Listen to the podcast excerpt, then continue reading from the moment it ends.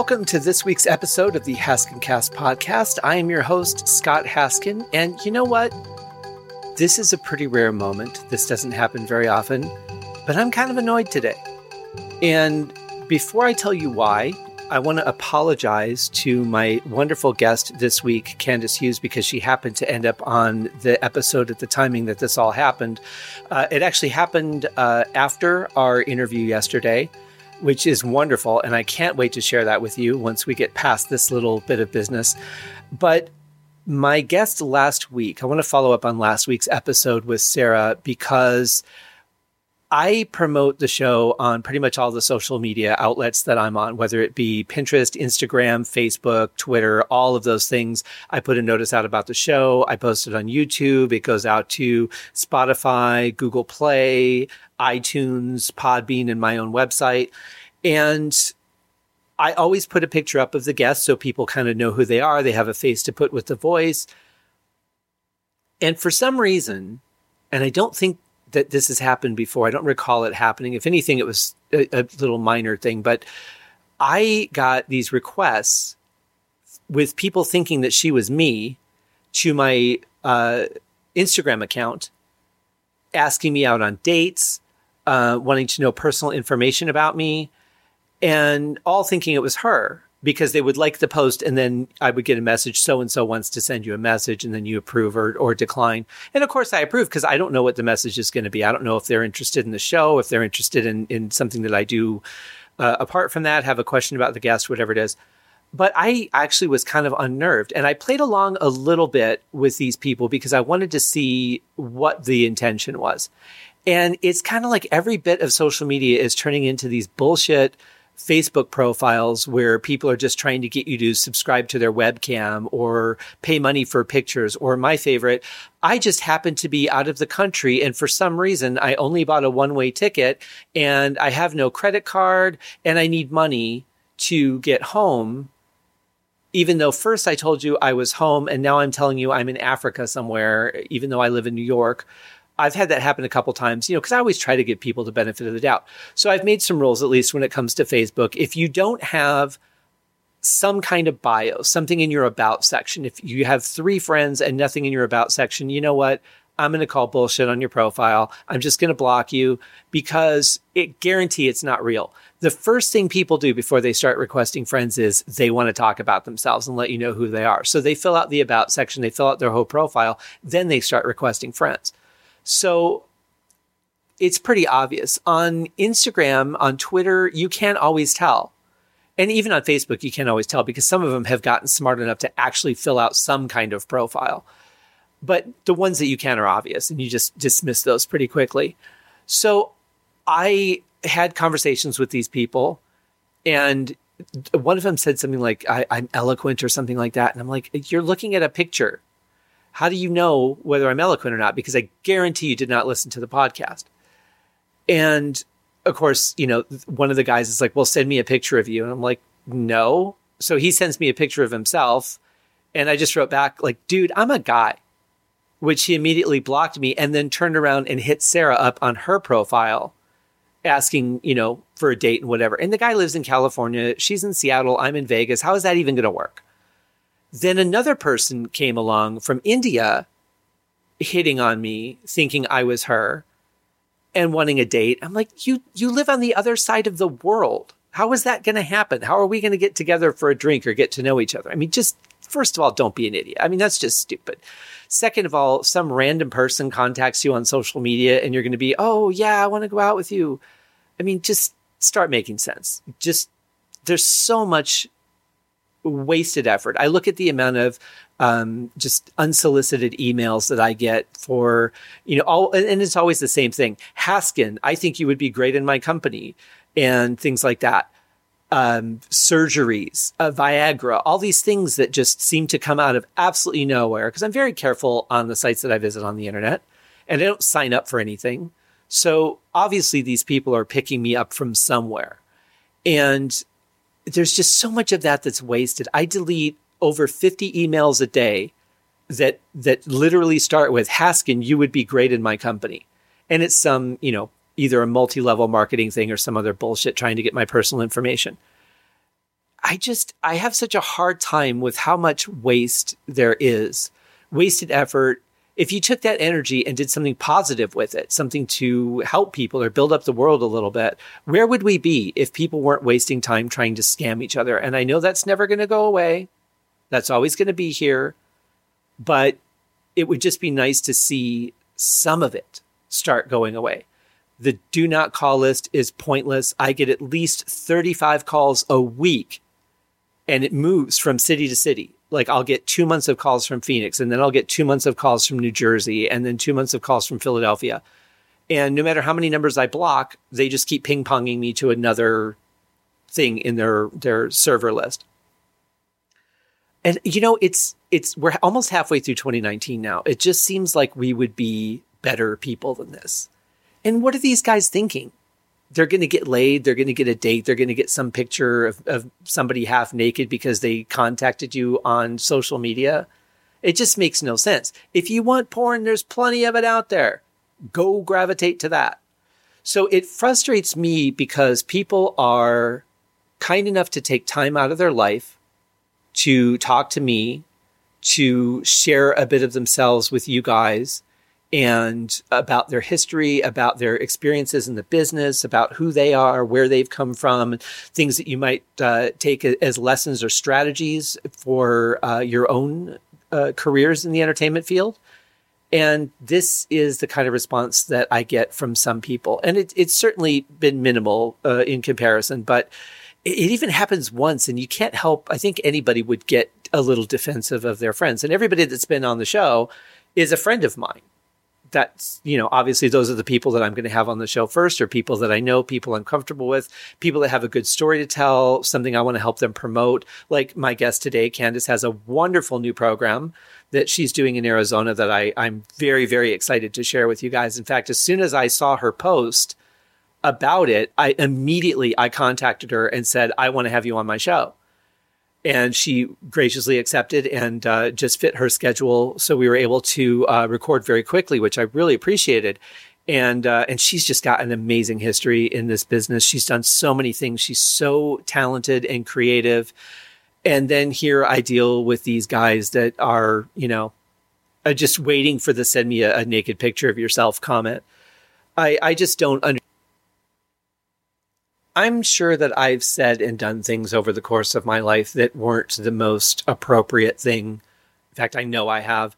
A lot of that was in my youth. This first guy, he had to be in his mid 50s, just judging by the picture, if that's even really him, because he could send a picture of anybody, um, you know, dressed in a tuxedo or suit or whatever it was, trying to impress.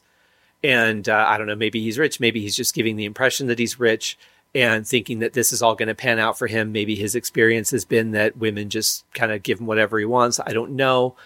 Uh, certainly didn't get uh, to know the guy on any level. And as soon as he found out, you know, who I was, then he blocked me and, and went after her. So I, you know, I'm not perfect. I'm not claiming to be perfect, but it just, you know, it, it frustrates me when people aren't respectful of other people. The things that I focus on are things that I, I hope build up people, get people excited, get people to try uh, different things, to go after their dreams, to uh, to find ways to stay calm and happy and relax with the the music that I do, at least with the mental sauna stuff. Um, you know, with uh, with the books, it's entertainment, but one of them's obviously you know here's a, something that might help you in your career. Hopefully, a lot of the advice that you guys have heard on the show has helped you in your careers, or or just inspired you to follow your dream. And so that's my point is let's just inspire each other, support each other, hold each other up, um, you know, give each other ideas, treat each other with respect, and just find ways to do better. So aside from all of that, I'm really excited about today's guest. Kandyce is fantastic. As I said earlier, um, I've not had the chance to work with her on anything at this point, but uh, I would love to. She's she's just so great with her energy and her experience and her creativity, and mostly her passion. I mean, even some of the the just the short things that she posts, you just feel so much energy and passion in those things and uh, and I really love that about her. She's somebody that obviously was born to do something in this business. And I'm really glad that she found a way to connect with it. So let's get past all this. And hopefully next week will be better, or this week will be better. And uh, we'll talk to Kandyce.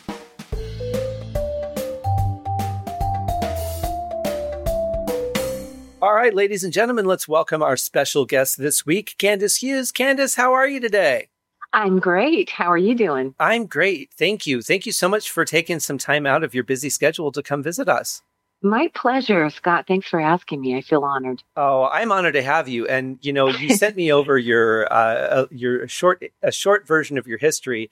And as I started reading it, I'm like, wow, your amount of work puts me to shame. And I thought I was really busy. And then I went back to the top and it said this is just the last six years only. well, you know, one of the thing I really hate is to be bored. That would, to me, that's that would be the worst thing ever. So I just got to keep myself busy. And a performer has to perform. It's so much in your blood. You just have to get out there and do things. Yes, absolutely. It's all there. More and more myself that I really miss being on stage, and and that's something I'm working towards. And especially here in Vegas, there's a lot of places to do it, uh, even as a musician. But uh, I definitely understand the craving. Yes, you it's if it's in your blood and you have to do it, you have to do it. Definitely. And I want to talk. Uh, we'll we'll circle back to it, but I want to talk a little bit about your newest project first. I think it is one of the coolest concepts I've ever heard, and this is totally your baby. So tell us what you're doing. well, I've started a new theater company, and the concept with this theater company is it's not based around a location. In some respects, it's like dinner theater in that we go to venues and do it um, but it's not particularly dinner theater. It's not murder mystery dinner theater. It's I'm going to um, actually make the shows based on the, the audience and the venue. And I call it Go Live Theater because we go places and we do live theater. And I see it as an opportunity to just really meet a need that's out there. And so many people that don't get a chance to see theater that I want to bring it there and introduce them to it. Sorry.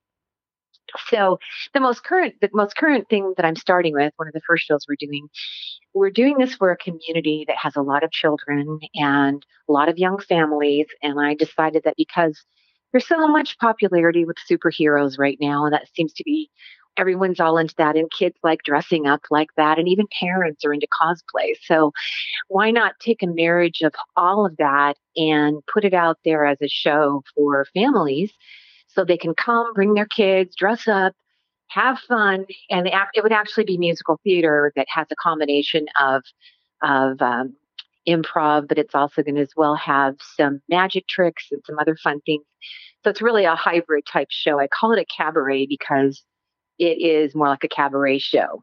And um, so yeah, so we're doing that, and we're doing that for families. And I I wanted to do it that way because I felt that it was a way of engaging people that don't typically see theater, finding meeting them where they where their interest already lies, and then maybe getting them in for musical theaters. So. And that concept really works. I, am not a big oatmeal fan until pumpkin spice oatmeal came out. And I said, well, now I'll have to try it. And then I saw, oh, they have strawberry and they have this and that. And then I started getting into oatmeal.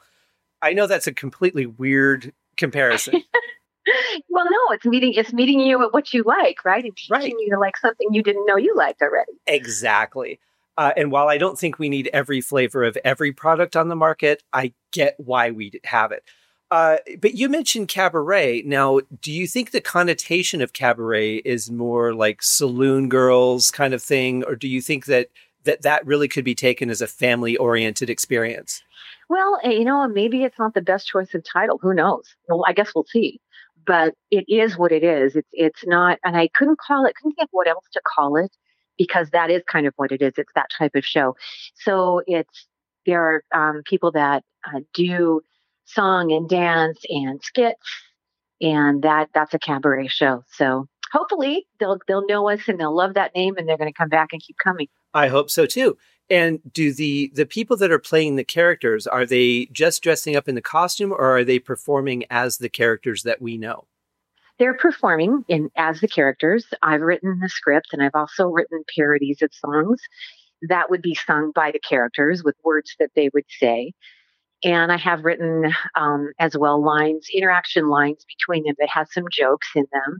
Um, some of the jokes they're they're not adult jokes at all, but they're the kind of jokes that some only would be gotten by the adults in some cases, because I want this to be a show where the whole family comes and even the adults think it's funny. So so yeah, we have we have scripted lines, but they also have places where they're improvising or um, they're coming up with their own ideas of things that they're saying to each other, and they're also interacting with the audience directly. So in that respect, it's like dinner theater, in that you involve the audience and you have them do things with you. I like that.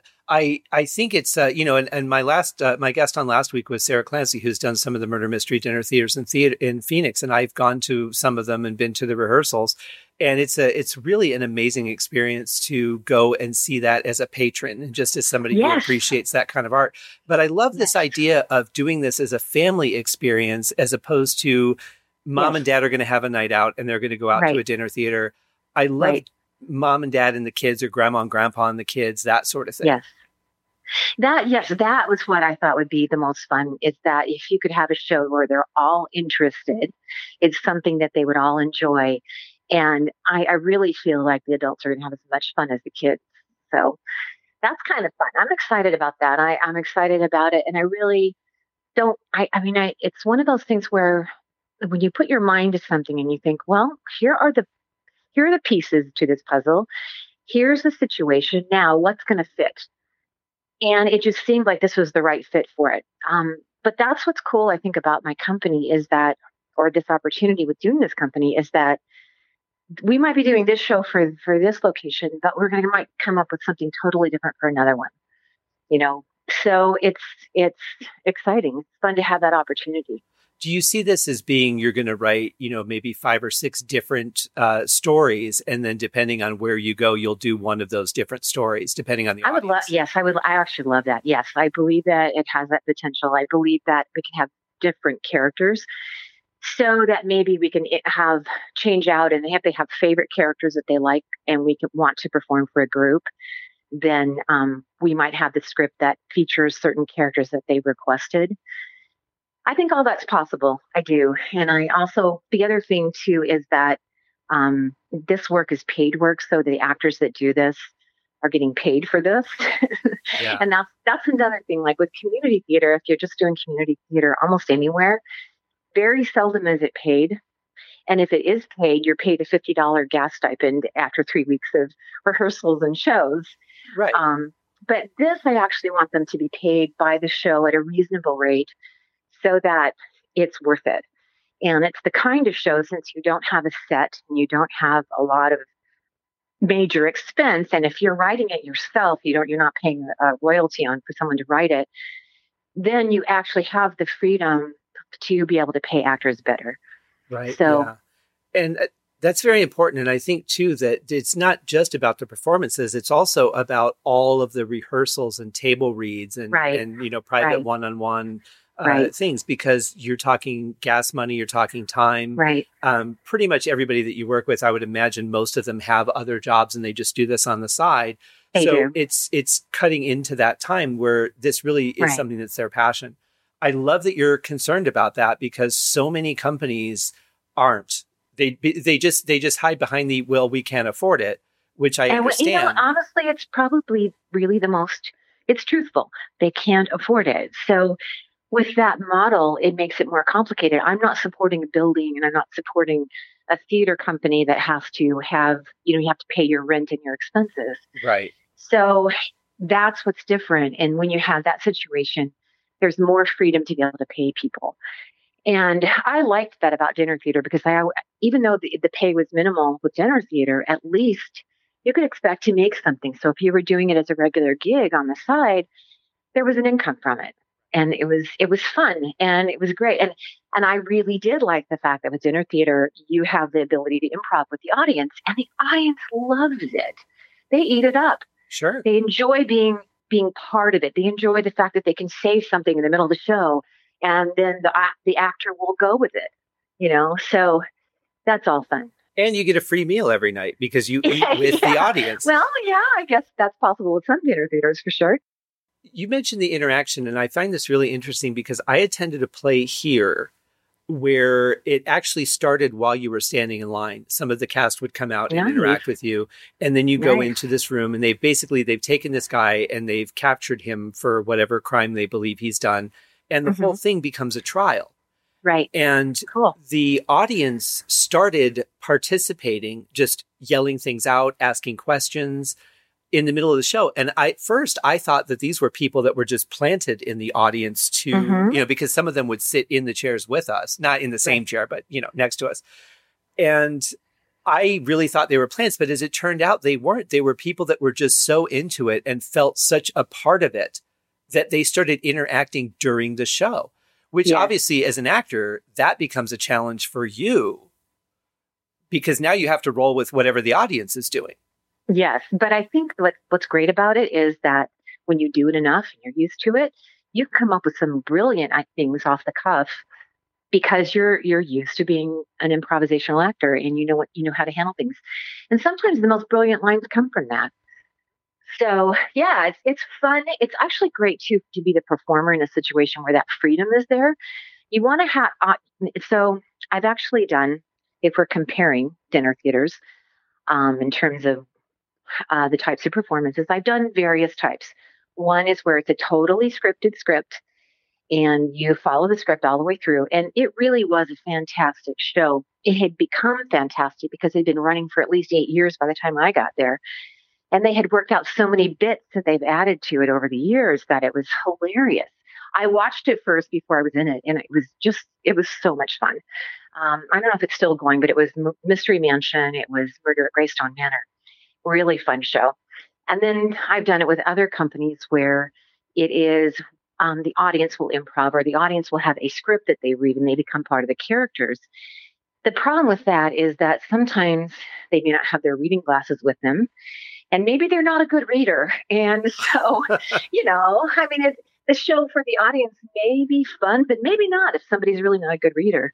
So that kind of show is kind of okay. And then there's the total opposite end of the spectrum with um, Murder Mystery Dinner Theater, where it's all improvisation.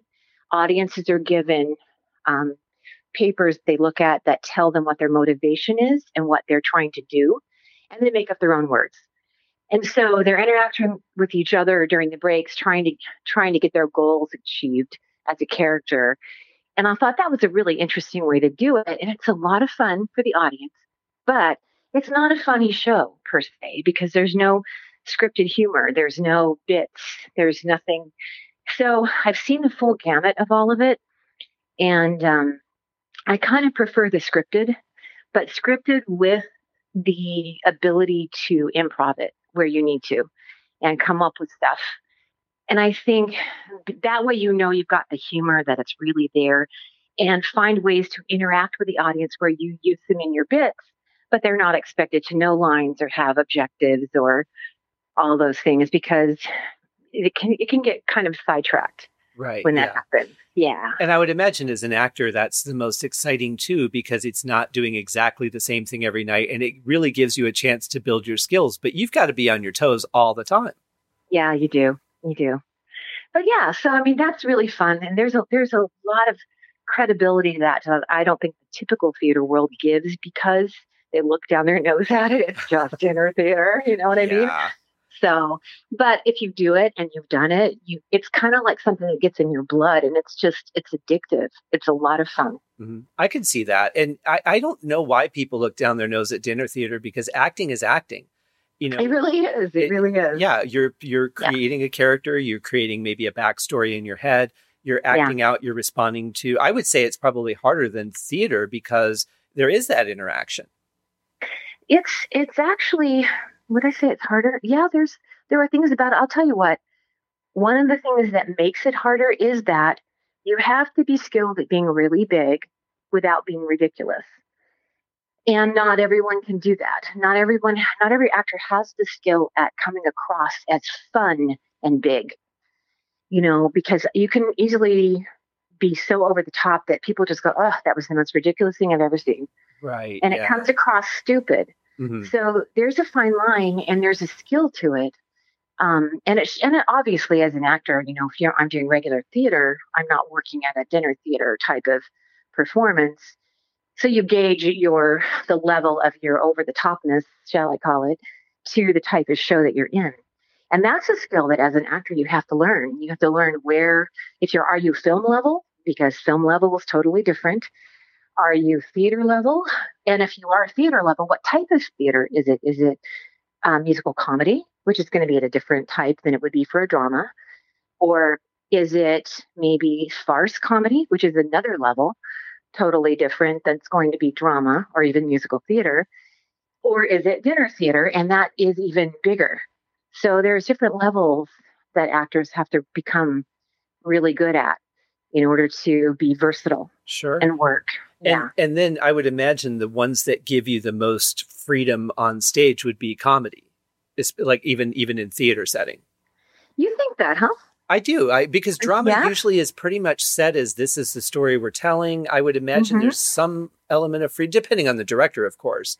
Mhm. But I would think that comedy would give you the most uh, ability to roll with what's happening and the audience reaction. You know, it, there's a real skill, and, and what you brought up is definitely a part of why the audience is a big factor. And that's the reason I love live performances. Uh, film is fantastic, and I do that too. But I love live performances because the audience is an integral part of it.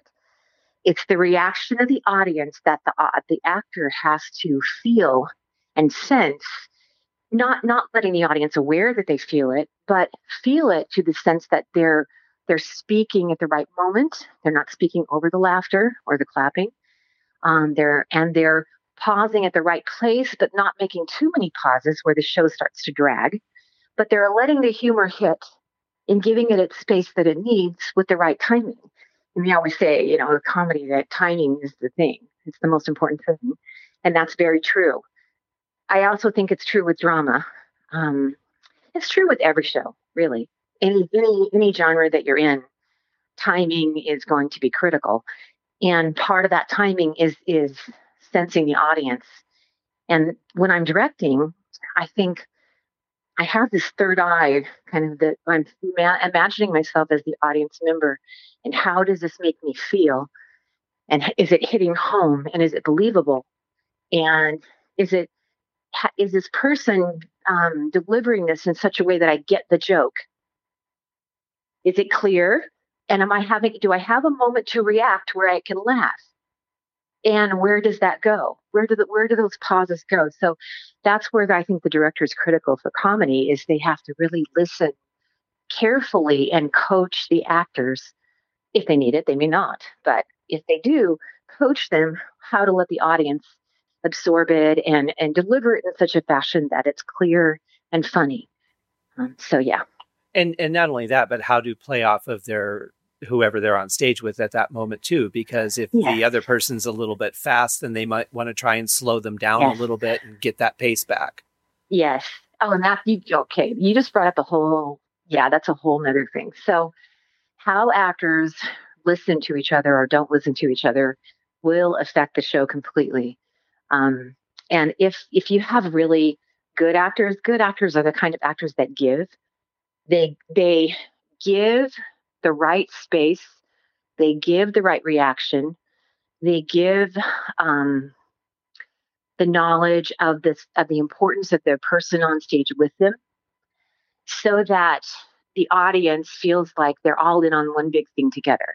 It's all one big joke together. They're all inside of this situation, and they're part of it.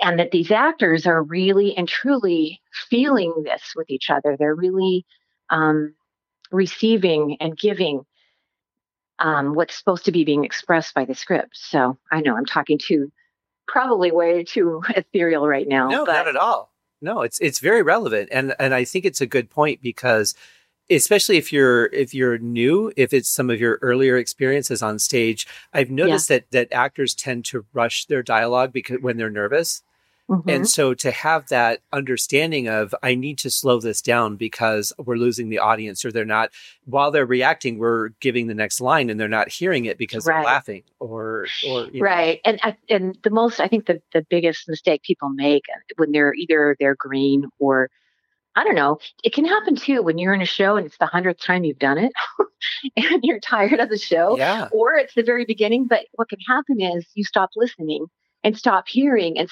now you're spouting lines or you're trying to remember what's your next line. One of the two. It's either, oh, it's, I don't remember my line. What is it? Oh, oh, oh yeah. And then you say your line. Or, God, I've heard this a hundred times. And, oh, yeah, here's my next line. And they're, and they're just saying lines. They're not feeling it. Right. Yeah. Yeah. So, yeah. If you're playing off of your memory and you're not in the moment, the chances Mhm. are is your audience members are not feeling whatever your character is trying to express anyway, Yes. and you're losing yes. them. That's not going to help. Yes. And really, the whole experience is about the audience. It is about how do they feel at any given moment, and are they feeling what they should be feeling for the play? Are we expressing it in a way that we're we're pulling the audience along this roller coaster ride? Sometimes they're up, sometimes they're down, and at the end, when they get done, they feel satisfied that they really, really went with it that's the experience an audience should have when they're watching a show. And I, as an actor or I, as a director, owe that to them. I like that. I, I think that's a great perspective to come from because they've paid their money or they've taken their Yes. time or both. And Yes. they're going to come in and say, All right, I'm going to take this section of my life, the next two hours, give it to you. And your job is to make it worth it. Yes, exactly. And if we really, if we really find that we enjoy that, that's, I think that's the secret for me is that I enjoy giving people an experience. When they walk away feeling something, I feel fulfilled. So for me, doing that and, and finding a way to adapt my behavior to achieve that is very fulfilling and very fun and um, and exciting. Um, it's really it's like climbing a mountain every time because it's a different mountain or a new adventure every show you do. So you always have a new challenge in front of you to achieve the type of performance that allows the audience to really enjoy it. Yeah, To really I like feel it. I like that. Now, speaking along this same uh, concept, how does it uh, change when you're doing a musical? Well, lots of things. Um, for one, especially if I'm directing a musical, I love directing musicals because I love choreography. I'm, my background is a dancer, so done lots of choreography. Um, and I think growing up, I, I didn't really see a lot of musicals, so I didn't know how much fun they would be. I just loved dancing. And when I finally realized that, oh gosh, this is great. You can you can have a great show, great dance numbers, and entertain the audience all in one. It was a great marriage for me. But the difference for me, if I'm directing a show that is a musical, is to not only find the great entertainment of the dance, but to find the the scenes between, which are often very minimal. And with a musical, it's a few lines just to justify a song but help to find the meaning in those few lines so that when the actors are talking to each other, you really feel there's a story there. You know, you really hear, you see, and you feel this is the story that really does justify that song that they're going to sing and the dance they're going to do. Then it becomes just a nice, um, holistic um, show that really that makes a point. Sure. Some are better than others. Some are some are not written well. So yeah, that's You know? that's putting it very politely. yeah. Uh, but do you do you think that there's a an additional challenge for the singers to also keep that same emotion and not dial in the song or just let the performance become okay? These are the words I have to sing, but to stay in character and do it. I do. I think that it is a challenge for them. And I think that the the best ones can do it easily, but even if they're not really good at it, they can be coached. They can be helped um, to achieve that. So, and that that as a director, that's what I look to help someone do. And it's honestly, it's fun for me to help somebody achieve that. Um, it's exciting. I guess I just really get enjoyment out of helping other people and seeing them entertained. And so all of those those things, those factors, are part of my personality make doing this just very fulfilling for me. Right. And if it's not, then what's the point of doing it? Exactly. If- Why are you doing it? yeah. If you're going to make some money on it, you may as well forget it. right yeah well and That's that's the it. thing most most even the successful people in this business will tell you if you're doing this or or musicians will tell you too if you're doing this because you want to be rich and famous you're not doing it for the right reason For sure. if you're doing it because you're passionate that passionate can elevate Yes. you to that level yes. but if you walk in saying i'm doing this because i want to be rich and famous Right. you might as well just find something else to do That's right. And I'll tell you another reason to do it. Here's another reason. People in the theater community or film community, but actors in general, are fantastic people. All the artists that, you know, actors, designers, um, directors, all the people that work in this industry are just awesome, wonderful people. They go out of their way to work hard, even though they're not being paid much. They adore challenges and achieving um, great things and finding new things within themselves that they didn't know were there before. And it's just fun to go on that exploration with them every time you do a show. It's a it's learning curve about yourself and about life because every show you do could be about a different character and you learn more about the person in that circumstance and how would you feel if you were that person. right So yeah, it's a and it's people that like that that are all banded together. So there's really a strong bond in um in people that do this, whether they're doing it for the, a living or if they're doing it on the side while they work a job. And it seems that the people that are doing it uh, on the side that are just doing it purely for passion are some of the most hardworking people I've ever known. Yes, yes, absolutely. Um, it's it's interesting too that I think one of the, the things that's great about this medium is that as an actor, you can really stretch your your abilities on every single project that you do because it is a different character, it is a different story. Um, there's a different message, a different type of audience, and Yes. it's not like a you know a musician who okay, I'm in a rock band and we play rock music, And we do the same show every night. right? Yeah, But but even Yeah. doing a rock album after a rock album, there's only so much that you're going to really stretch and grow without Right. doing side projects and things. But when you're Right. looking at an actor, especially someone in theater, the characters can be so different from one to another. I don't Yes. think there's as much typecasting in theater as there is in film. probably not. I mean, um, definitely with film, it's how you look. And how you look is what you're going to play, Mhm. whether you like it or not. you know, Yeah. in theater though you have makeup and costumes and you have wigs and there's so much they can do to change your look and you're from a distance anyway that yes you can play the villain one day and the, and the heroine the next and and and play an old lady one day and, and a you know teenager another day maybe you know depending on you but it's very varied and also that's what keeps it more exciting and, and as i mentioned before i hate to be bored so right.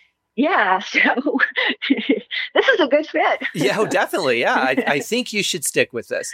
Um, okay, it's thank it's you. it's interesting that you mentioned that because just going through your your pictures on Facebook, the the different looks that you've had from one project to another, it, you're the same person. You look the way that you look, but but even a simple subtle change can make a very big difference in the way that you appear or the way that you Yeah. look as a character. Do Yes. you find for yourself because you're so experienced at this now? Oh, you think? Thank you. That's really well, nice. you, well, your resume says you are, and Well, yeah, I'm certainly okay, and you really are nice. I have to tell you, I'm I'm very honored that you want me to talk, and I appreciate it. oh, But really, uh, the truth is, I am a I I am a local actor in the Phoenix area. I'm not doing anything major anywhere.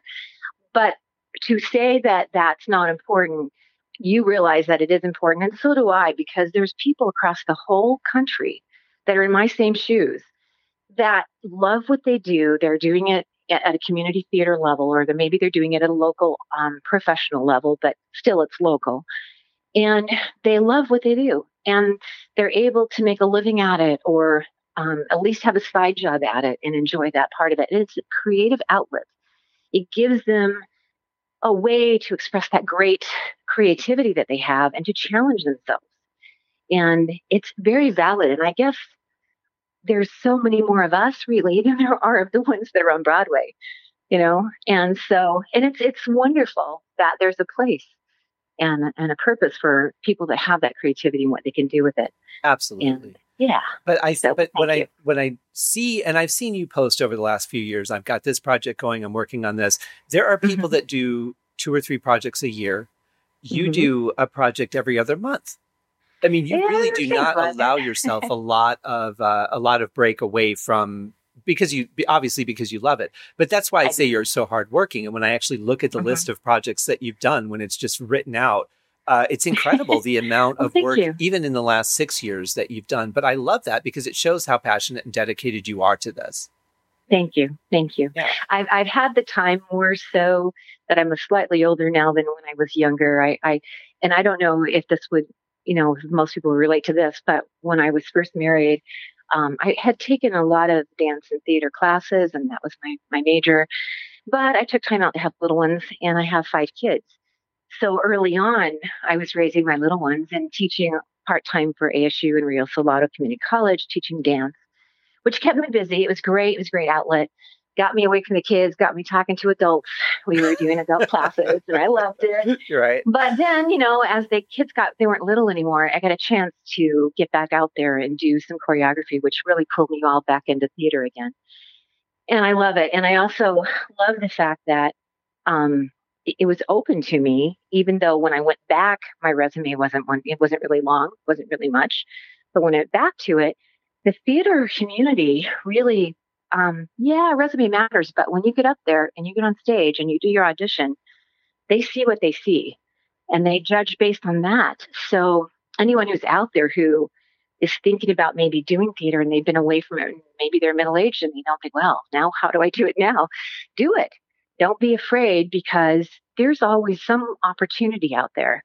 And even people who love theater that aren't actors, I mean, you can, there's so much in the tech side that you can do, and costuming and hair and makeup and um, volunteering in that respect. It's so fulfilling because you're around people that are fantastic, people that are great, you know, it's fun and again it's that's the big difference between film and theater is that in in film they're going to want to kind of nail down somebody who's reasonably close to that to age, age, or yep. if they need to do something look. yeah or we need to have you old in one or two scenes um, right. that's fine but in theater they're willing to do that they're willing to right. do the makeup and whatever it, it's it's so much less relevant I honestly think theater directors are more creative, really.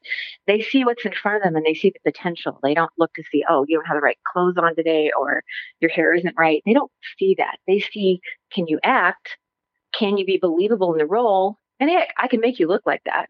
right? right. That's what they see. But you also mentioned earlier that it's it, there's a distance too between the actor and the yeah, audience in theater versus is. film, where every freeze yes. frame can be scrutinized to the yeah. You're you're bigger than life, and you're yeah. Yes. Yeah. Yes. And I mean, you look at companies like Cinema Sins that will take a film and, and just analyze every little bit of it and they'll point yes. out every mistake they can find. Yeah. Um, it's, it's tougher. it, it's a tougher venue to be in film because that is, is, going to be judged. Um, I think so. Yeah, I do. But given the experience and the, the number of projects that you've worked on, how important do you find costuming to, to be to get into your character? Is that still an important component for you? Yes, because when you mentioned to me that just subtle changes can make you look different, you look more like a certain character based on what you have on. There's a real science to that in, in terms of the type and the style, but it's also based on your body type. You know, what kind of body type do you have? And is it the right body type for the role? If it's not, how can we camouflage that? Or if it is, how do we accentuate that? So you know, those the costuming is very critical for how the audience perceives the character, even the colors or how long the hem is or short the hem is, and um, and it's more critical for the lead characters, obviously, because you see them more. But it's also critical for everyone on stage you know, even in, like in a musical, if you're doing the costuming, you're going to want the director's vision on what the color scheme should be for that particular number. So that what you're putting up there has a nice palette that matches with the director's vision for that for the whole show as well as for that number. So it's critical. In addition to that never underestimate the power of lighting. Right. Oh absolutely. Yes. Yeah. Absolutely. As a director do you do you try and, and do a minimal number of lights with more scenes in them, or do you just do whatever needs to be done to make that play work? Well, what you're limited by really is by what the facility has. So, based on what you have to work with, you have to just work around what works. And if you have a facility that's got full lighting and you've got all the you know everything, including trees and and um, everything, even from the ceiling or spots. You have the full ability, and those are important, I think, for musicals, especially follow spots. Um, but if you've got all that available to you, then you can envision in your head, okay, what should this look like? And I've seen so much, so many shows, and I've I always note the lighting to see what I think, you know, what I what I would do in certain circumstances. And I really respect people who know how to create a mood with the lighting, um, whether they're using uh, gels or um, depending on uh, you know depending on how they how they light the stage or light the floor even it can really make a difference. So lighting is very critical and yes it's it's like and it's like one of the actors in the show it's an important component. It really is because just like your background your your set design everything it sets such a tone. It tells the audience how to feel to an yes. extent. Yes it does I would imagine that's going to be a challenge with this new show that you're doing with Go Live Theater because you're not in one place. And that's why that is why it's a cabaret. That is exactly why it's a cabaret. Cabaret is not um, it's not something that you have a lot of tech with. It is it's actors singing and dancing for you with maybe some on lights. You know, it's not it's not about the tech. It's not about the set or the props. It's about the actors entertaining you it's a challenge when you don't have all that to fall back on because you know sometimes that can actually be that extra entertainment factor that you want. But if you haven't got that you better make sure your show's good and the costumes are great right yeah. So yeah so that's the goal with the and that's also based on the fact that the venue itself does not have lighting and it doesn't have sound it doesn't have really all those wonderful things. So what could i do in that in that venue that would be fun and be appropriate, not cost a million dollars to have to make a bunch of rentals to make it work. So yes, and that's that's why I called it a cabaret so people would realize it's not it's not a tech show. It's simply it's just fun, songs, dance, etc. Um, I'll have some basic lighting, but it's not going it's not going to have any high tech to it. It's going to be real simple. And I think plus when when people realize it is a theater on the go, right, their expectation yeah. won't be that it's going to be a big grandiose house show. Right, exactly. Well, they, they also probably know that because we're doing it at a facility in a um, homeowners association in South Gilbert. It's a beautiful place. I mean, it's amazing, and they've got 22,000 residents. So it's like a small city. It's like my the Chandler that I grew up in. It's the same size, so it's huge. And but they're used to doing things there, so they're they're going to come there knowing pretty much what to expect because they've been things there at that location. Now they have another location. right? So even though that's my first show, and I did that, I did that on purpose strategically because I want to get the families and the kids to be aware of us because in the summertime I have some camps scheduled. So I um when I decided I was going to do this, she said, Well, you know, we really want some camps and some educational theater. And I went, Oh, all right what would work. So I put out a post on Facebook and I know so many people in the valley and I just said, Hey, who wants to teach this summer? And I got the response from amazingly talented people across the valley that, that are really high end and wonderful that have been teaching for a while. And I've got a improvisation camp. I have a real camp, real camp meaning film reel. It will be, um, teaching kids how to shoot and edit and put up films, including YouTube videos. So that's one. And then the other one is a play camp where they're going to come and learn scenes from plays and do a performance at the end of the week. So I wanted to engage the families with kids so that they would know about our, our um, camps. And then when I get the word out and they know more about us, hopefully by October, I am co directing a show. Actually, I'm, I'm directing a show, I should say, on the west side at Stage Left Theater. And I proposed to him. Cody is the as the um, artistic director out there, and he's really fantastic guy. He's awesome. He and I have very similar mindset about things. And I said, hey, you know, I have this idea. What do you think? What if um, the show that I'm directing for you, when it closes, what if we took it over to Gilbert, Southeast Valley, and put it up for a week there? How would you feel about that? He goes, wow, that sounds really interesting. And I said, I can help um, rent some of the set, the costumes, the props, so it'll cut down your costs and that way it's like a co-production and he goes that sounds really great. He goes i'll even pay for your um pay for your royalties for that. And i went wow wow. this is a deal. This is awesome. Yeah so i think what's great and what i'm going to find going forward is there's probably a whole lot of um, really forward thinking artistic directors out there who want their theater to have exposure in a different area of town so that people go, Oh, I didn't know they were so great. I need to go see them.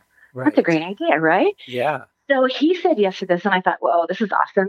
So my play, once we close it, we'll take it over to South Gilbert, put it up there. I will have a lot of rentals because they have a really big um, facility they call the barn. Uh, although it's a beautiful building, but it's got tall ceilings like a barn. So it'll allow us to have the lighting trees and be able to set up a stage and put up a platform for this um, for the stage as well as the backdrop and all that. So it should be a lot of fun, and we will take it over there. And I'm gonna I all of this is risky. I hate to say because I'm doing stuff that no one's really doing anywhere, and I don't really have a set audience yet. I mean, these people were so brand new, they don't know who we are yet, barely, and that we're any good yet. So it's risky, but I just feel like that that it will catch on. It may take a year, but it will it will catch on. And when the word will get out and then it will start rolling and it'll hopefully pay for itself at some point soon.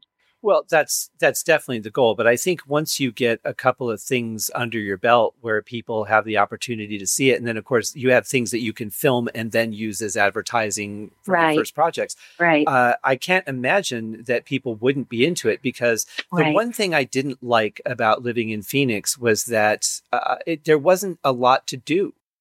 Hmm. There didn't seem to be a lot at the time, um, mm-hmm. a lot of places to go at night and see things. I mean, you could go to the movies.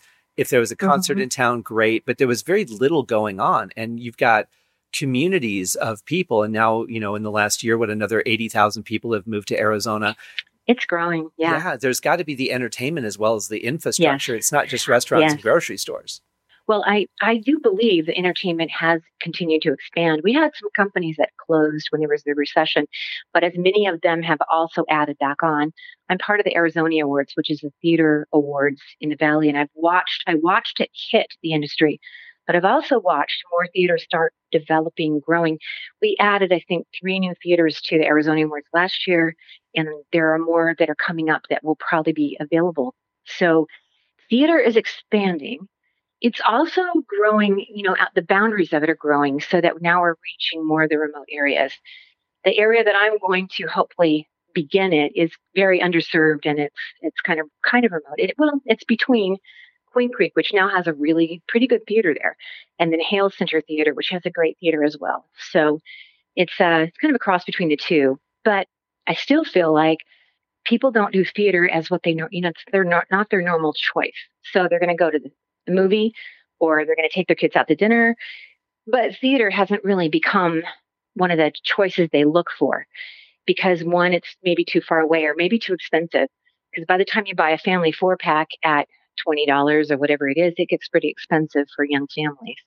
So that was the other goal in my mind was to make a price point that people can afford. And if I don't have a lot of overhead, then I can keep the price low as well as pay the actors that you know we'll see if that turns out to be true well i certainly but, hope so. you know, but add to that the most part. you know and add to that too the cost of dinner for mom and dad and two kids uh, right, you know right. after they paid for that as well and then the, the right. tickets. It's really expensive to just do anything anymore. Yeah it is isn't it? You know? It really is i mean granted i live in a town where a hamburger is $16 and the, the, coffee is another five i mean it's it's a little excessive here but it's yeah. still gotten expensive all the way around yeah, you know? yeah, and multiply that if you have a bunch of little people too. Mm-hmm.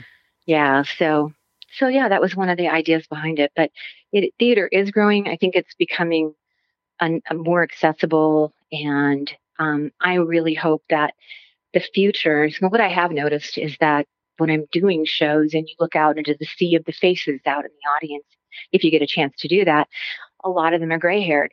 And I, I, I love them. I, you know, because they're supporting us. They're fantastic.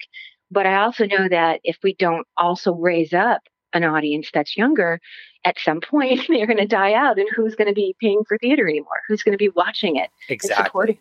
Yeah. yeah. And it can't just be the support of the friends and family of the people that are involved with the show because no. you're not going to pay for it that way. Right. No. You know? no. Yeah. Now I, am curious to to get your impression on this because one thing that I've noticed uh, is different from film to theater as well is that in film, it seems like everything has to tie up nicely and you have to have a happy ending. That's why people watch films. But it seems in theater, you have a lot more freedom to maybe surprise people with a shock ending, which you don't get in film a whole lot. Would you say that that's mm-hmm. true? Um, between the genre, I I would say it's very true of musicals that they tend to have happy endings, but there are a few that are known for not having happy endings. Um, I don't know that I would say that. Well, gosh, it's. I think it has to do with trying to please an audience. Um, I think it's it's definitely part of musical theater that they try to have a happy ending for the most part, whereas with drama, not necessarily. So I think it's the genre really. I think that's one of the reasons I've lost a lot of interest in film is because you once you figure out what the plot is and who the characters are, yeah. you can pretty much predict the ending. Right. And if you can predict the ending, who cares? To, to me, the journey isn't important enough right. if I already know how it's going to end. It's like why I don't like prequels. Yeah. But in theater, I kind of feel like you never really, you're not guaranteed that everything's going to end well. Nice. And that makes it more exciting to me because it has that that opportunity for it. Good. I'm glad to hear it. yeah. Yeah. Now That's awesome. When you're when you're directing, do you do you try to wear all the hats? Do you also do choreography? Do you also do the writing or do you are you able to delegate some of that out to other people to help I love delegating.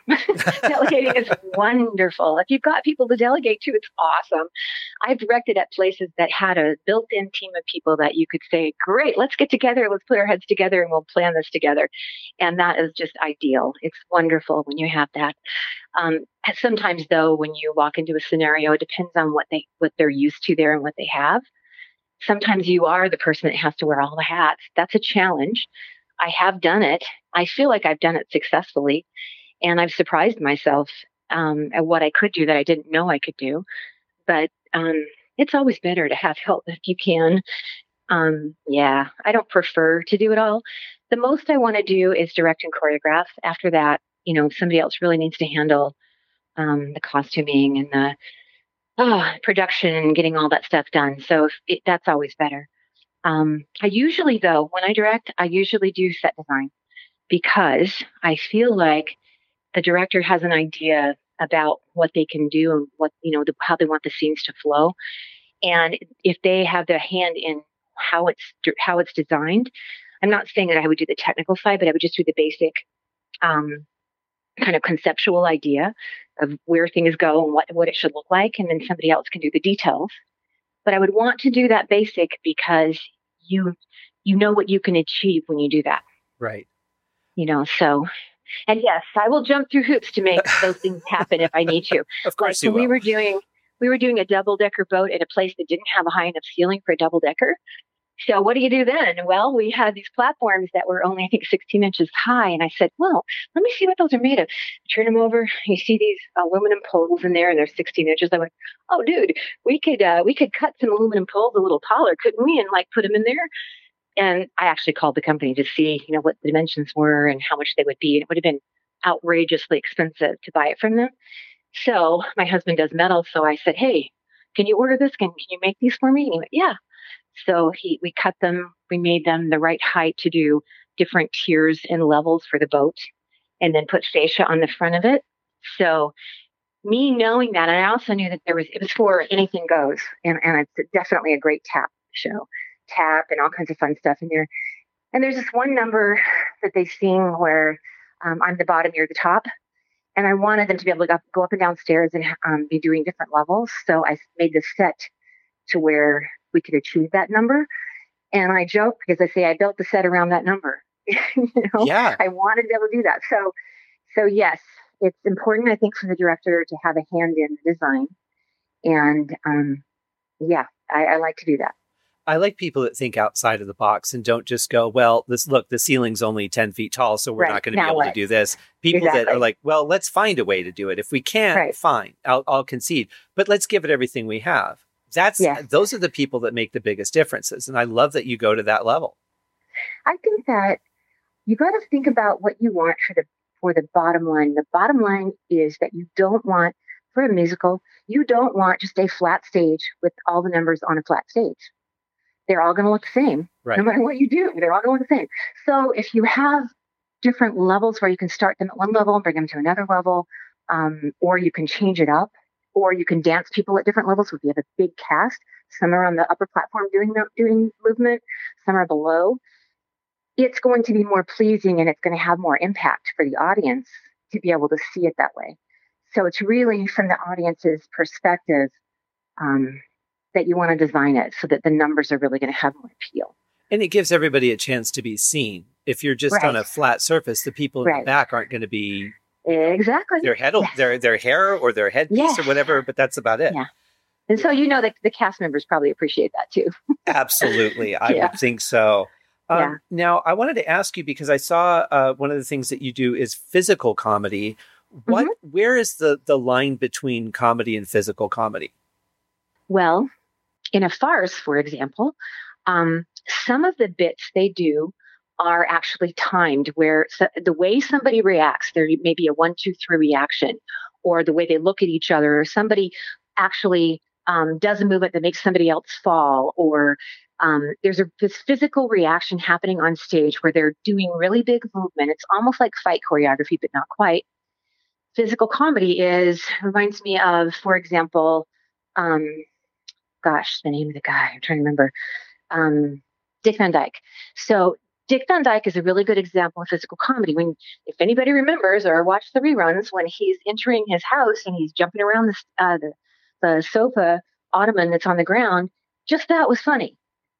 So physical comedy. If you are a director that has maybe a choreography background, I always want to pick shows that have the potential for physical comedy because the audience loves it. It it it adds so much more pizzazz to the show and it's so much more fun when you do that.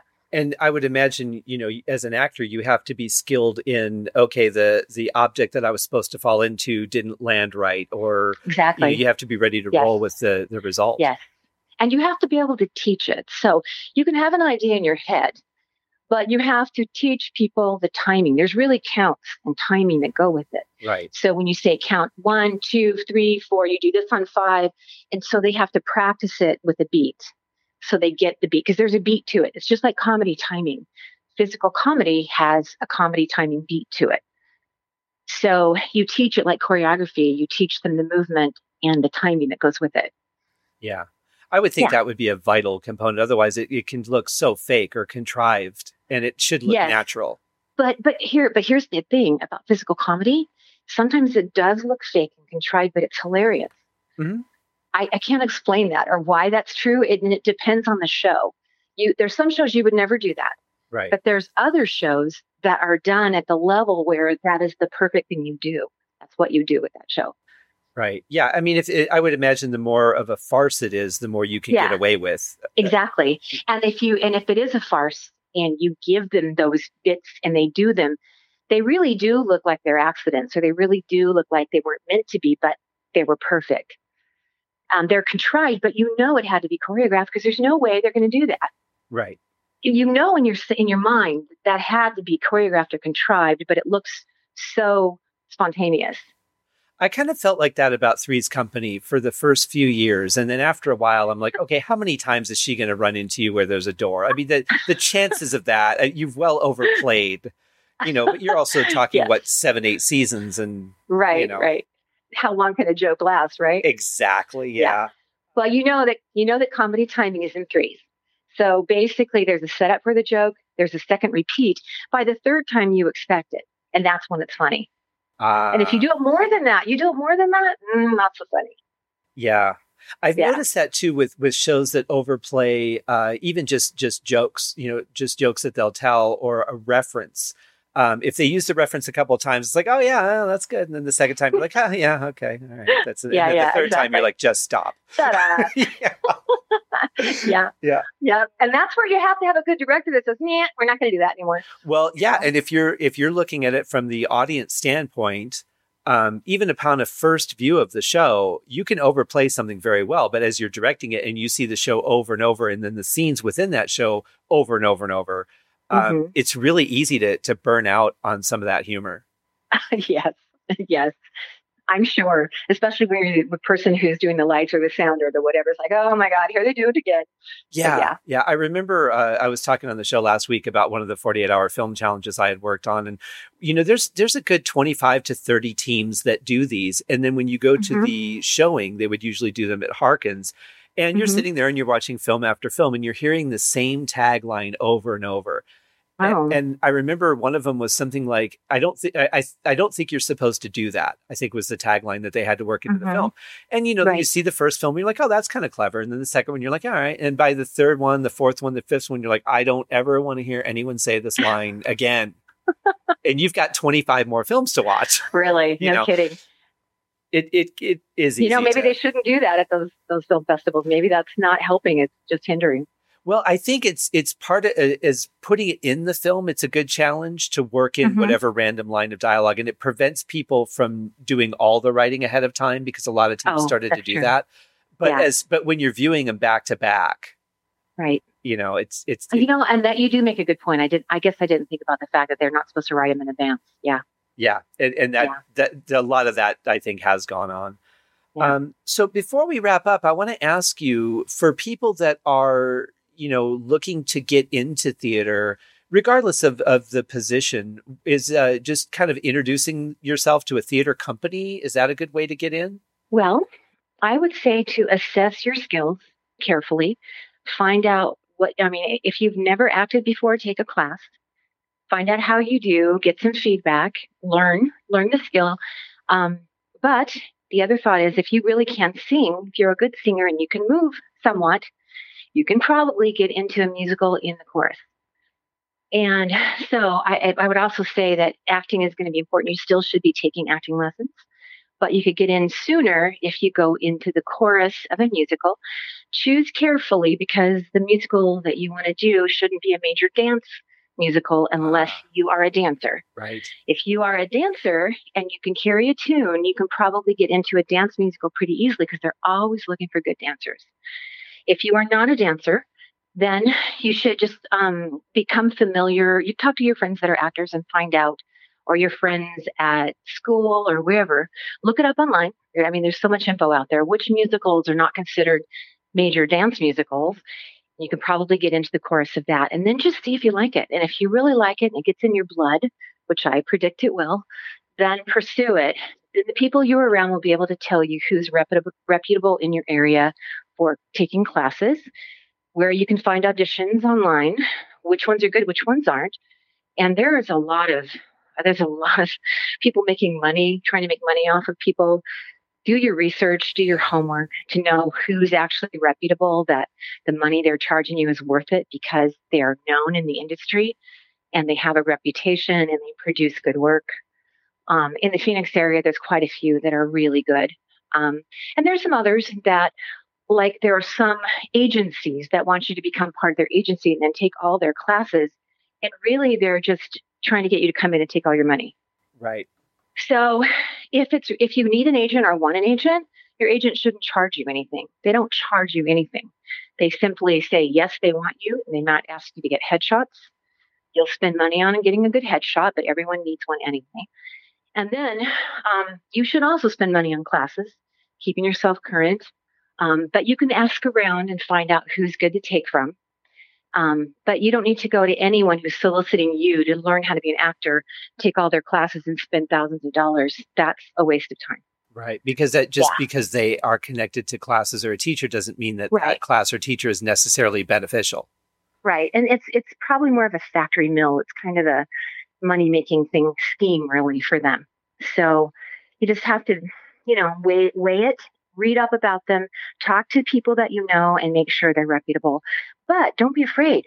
Step out and do something. And if you're already an actor, and let's say you haven't worked in a while, um, you can still enroll in a class just to refresh yourself. And when you feel like you've got your sea legs back, then work up some monologues, get them ready for an audition, and go and audition. If you're not a singer at all, you want to do straight plays, then have some monologues in your back pocket because they're probably going to expect you to come in there and wow them with some really good monologues. Yeah. Yeah. Yeah. I would think so. Yeah. It seems like uh, that's a, a great starting point to really be able to judge someone because a monologue can really run the gambit of emotions and Sure. uh, you can really kind of see someone's versatility and their ability to carry it by Sure. themselves. And you want to you want to pick a monologue that has the ability to do that. You want to pick one that has an arc in it, so that your character goes from one place to the other if you can. Right. Um, it, with a one minute monologue, it's a bit of a challenge to find good writing that does that, but look for that. And if you can find that, make sure you memorize it. You, you want a comedy, you want drama, so you have both because they'll ask for that. And if you are in a class, they could probably listen to you do your monologue and give you feedback before you go into your audition. Right. Yeah, that's Yeah. true. That's true. Yeah. And Yeah. what would you suggest for somebody that's uh, behind the scenes, like a carpenter or a costumer? Oh gosh, just show up. show up, baby. They'll put you to work and bring your hammer. yeah. bring your you know bring your measuring tape because you are going to be in theater so yeah up I would think even if you're not somebody who's incredibly skilled or at the top of your game, you can still provide some kind of help and you can learn from you the can other be people. an usher Yeah. right. seriously yeah and in fact let's just say you love theater but you feel like you've passed the ability to really do much there maybe you're older you can go to these big houses and say hey i want to be on your volunteer usher team you get to see theater for free That's true. And yeah, you see all the great shows in town and you see them for free and you're having a great time.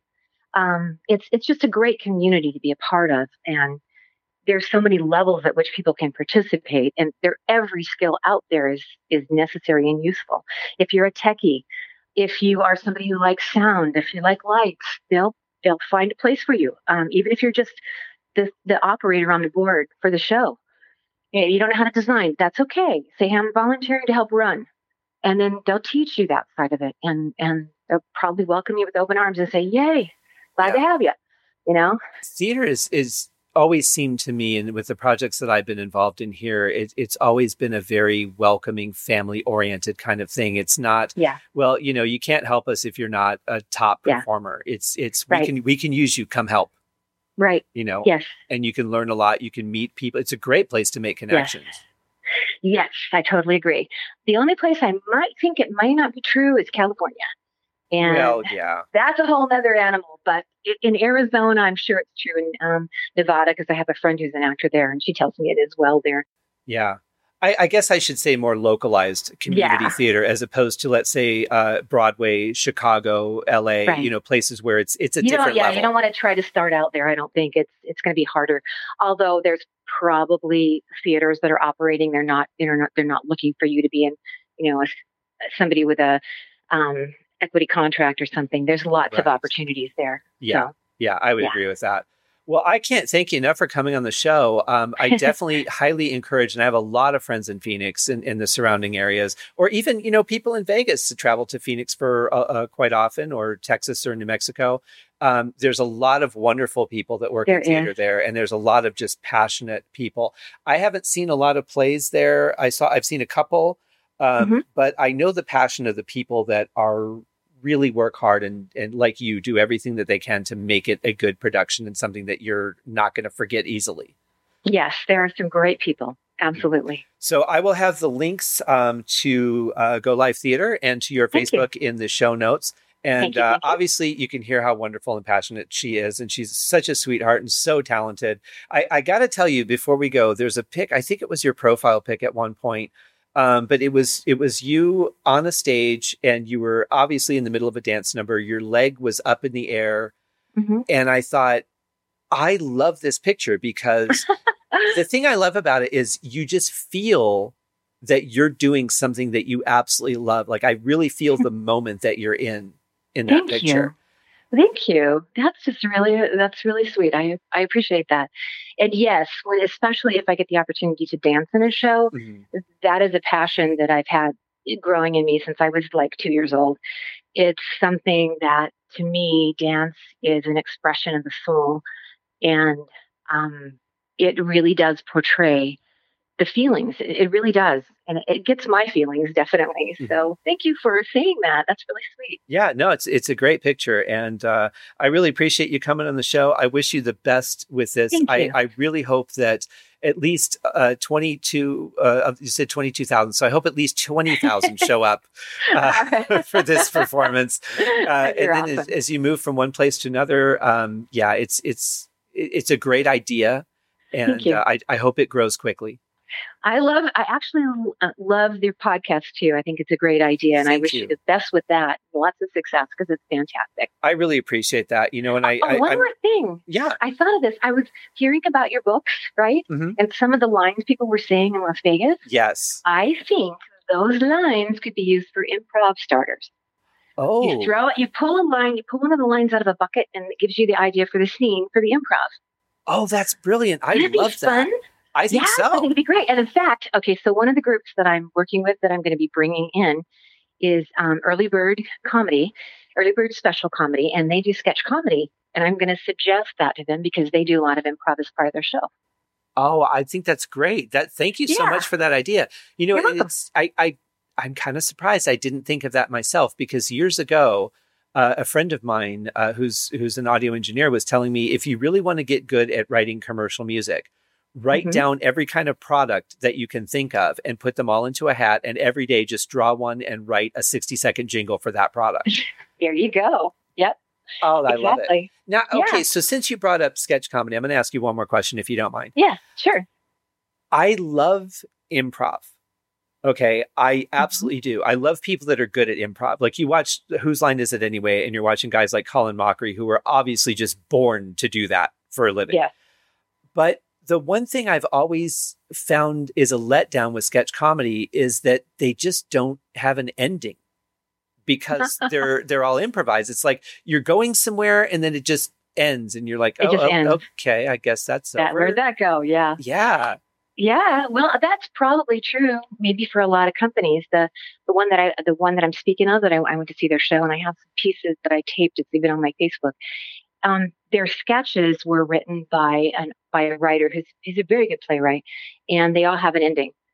So you can write a sketch with an ending, and you rehearse it and you do it. It just ha- it just depends on who wrote it and if they're any good. I think that's fair. I bet I even yeah. compare it. Like I look at shows like Saturday Night Live, um, uh, what was uh, um, Mad TV, mm-hmm. and I kind of feel the same way about those. And those are pre-written by professional writers who you know are on major networks. You know, you may have a valid. You know, that may be. I, ah, yeah. Yeah. Okay. yeah. And it's just, I, I don't know. To me, that a lot of them have just been kind of a letdown. It's like, all right, you're going somewhere and now we have to go to commercial. So we better end this. And oh, yeah. They are limited by that for sure. Yeah, definitely. Yeah. But yeah. anyway, let, but you've got a great idea there. I love that. Feel free. Yeah. I, I absolutely love Thank that you. idea. Yeah. We'll give you credit for oh, sure. Oh, sweet. but I really do think that I heard some of those lines. I went, oh my goodness, what really people said that? Wouldn't that be a great scene starter? Yeah. You know, what have, do you do with that line? Have you, know? you ever walked the strip here? Yes. Okay. Yeah. So you know the the atmosphere, and of course, yes. the later into the night it gets. Yes. the looser the tongues get, and yes. it just gets more and more interesting from so there. Are you saying your favorite time is midnight? you know, I, I, uh, yeah, it's around there, but anytime really between, I would say seven at night and uh, and two in the morning is probably oh, the best. Fun yeah and, and, the great thing is it's it's different people you're you're just capturing moments so i could follow the same people for two hours and get Funny. every moment or i could just you know w- whatever i randomly hear but uh but yeah it's different people it's different cultures because mm-hmm. we have mm-hmm. people that come here from all over the world so something that might make sense to them in their culture and then you add alcohol to it or whatever substance they happen to have consumed that night. Yeah, there uh, you go. It really makes for some interesting listening. I can imagine. Yeah. So the next time I'm in town in Las Vegas, I'm going to um, hit you up and we're going to go out walking the streets. Sound good? Let's do it. Yeah, right. I'm always up it's for a date. i I'm ready. I and I love that I've lived here for four years now, and and it still is not lost on me. I love it just as much as I did when I first moved here. That's an, that. You know what? That's a good thing. It is. That is an appreciation. That has to do with your personality it's an appreciation factor where you can hear and appreciate around you people and all of the, the, the amazingness that they are you know that's good i like that you phrased it that way instead of you really like drunk people or no no you like people who are bluntly honest, probably, which Yes. is what it is, right? Yes, there's a Yeah. lot of that for sure. Yeah. Well, thank you so much, Kandyce, for coming on. Please, everyone, check out the show links. Um, if you're in the Phoenix area or planning on traveling to the Phoenix area, go check out Go Live Theater. It's going to be fantastic. Thank you. Take You- care. Take care. So I'm sure that you can see what I mean when I talk about how passionate she is and how creative and energetic she is. I mean, definitely born to be in this business, no doubt about that. So thank you for joining me for another episode of the Haskin Cast podcast. Of course, I'll be back next week. And in the meantime, if you haven't uh, done so already, please head over to the Facebook page, hit like, and you'll be entered into a drawing where you can win a flash drive of all five Mental Sauna albums and the beautiful artwork that Kelly has done, Kelly at OutsideTheBox.photo. Uh, hopefully, she'll have some time where we can schedule her to come on the show. She's working on another album cover for me for the Addicted album, and I'm really excited to uh, get that one done. In the meantime, thanks again for joining me and have a great week, people.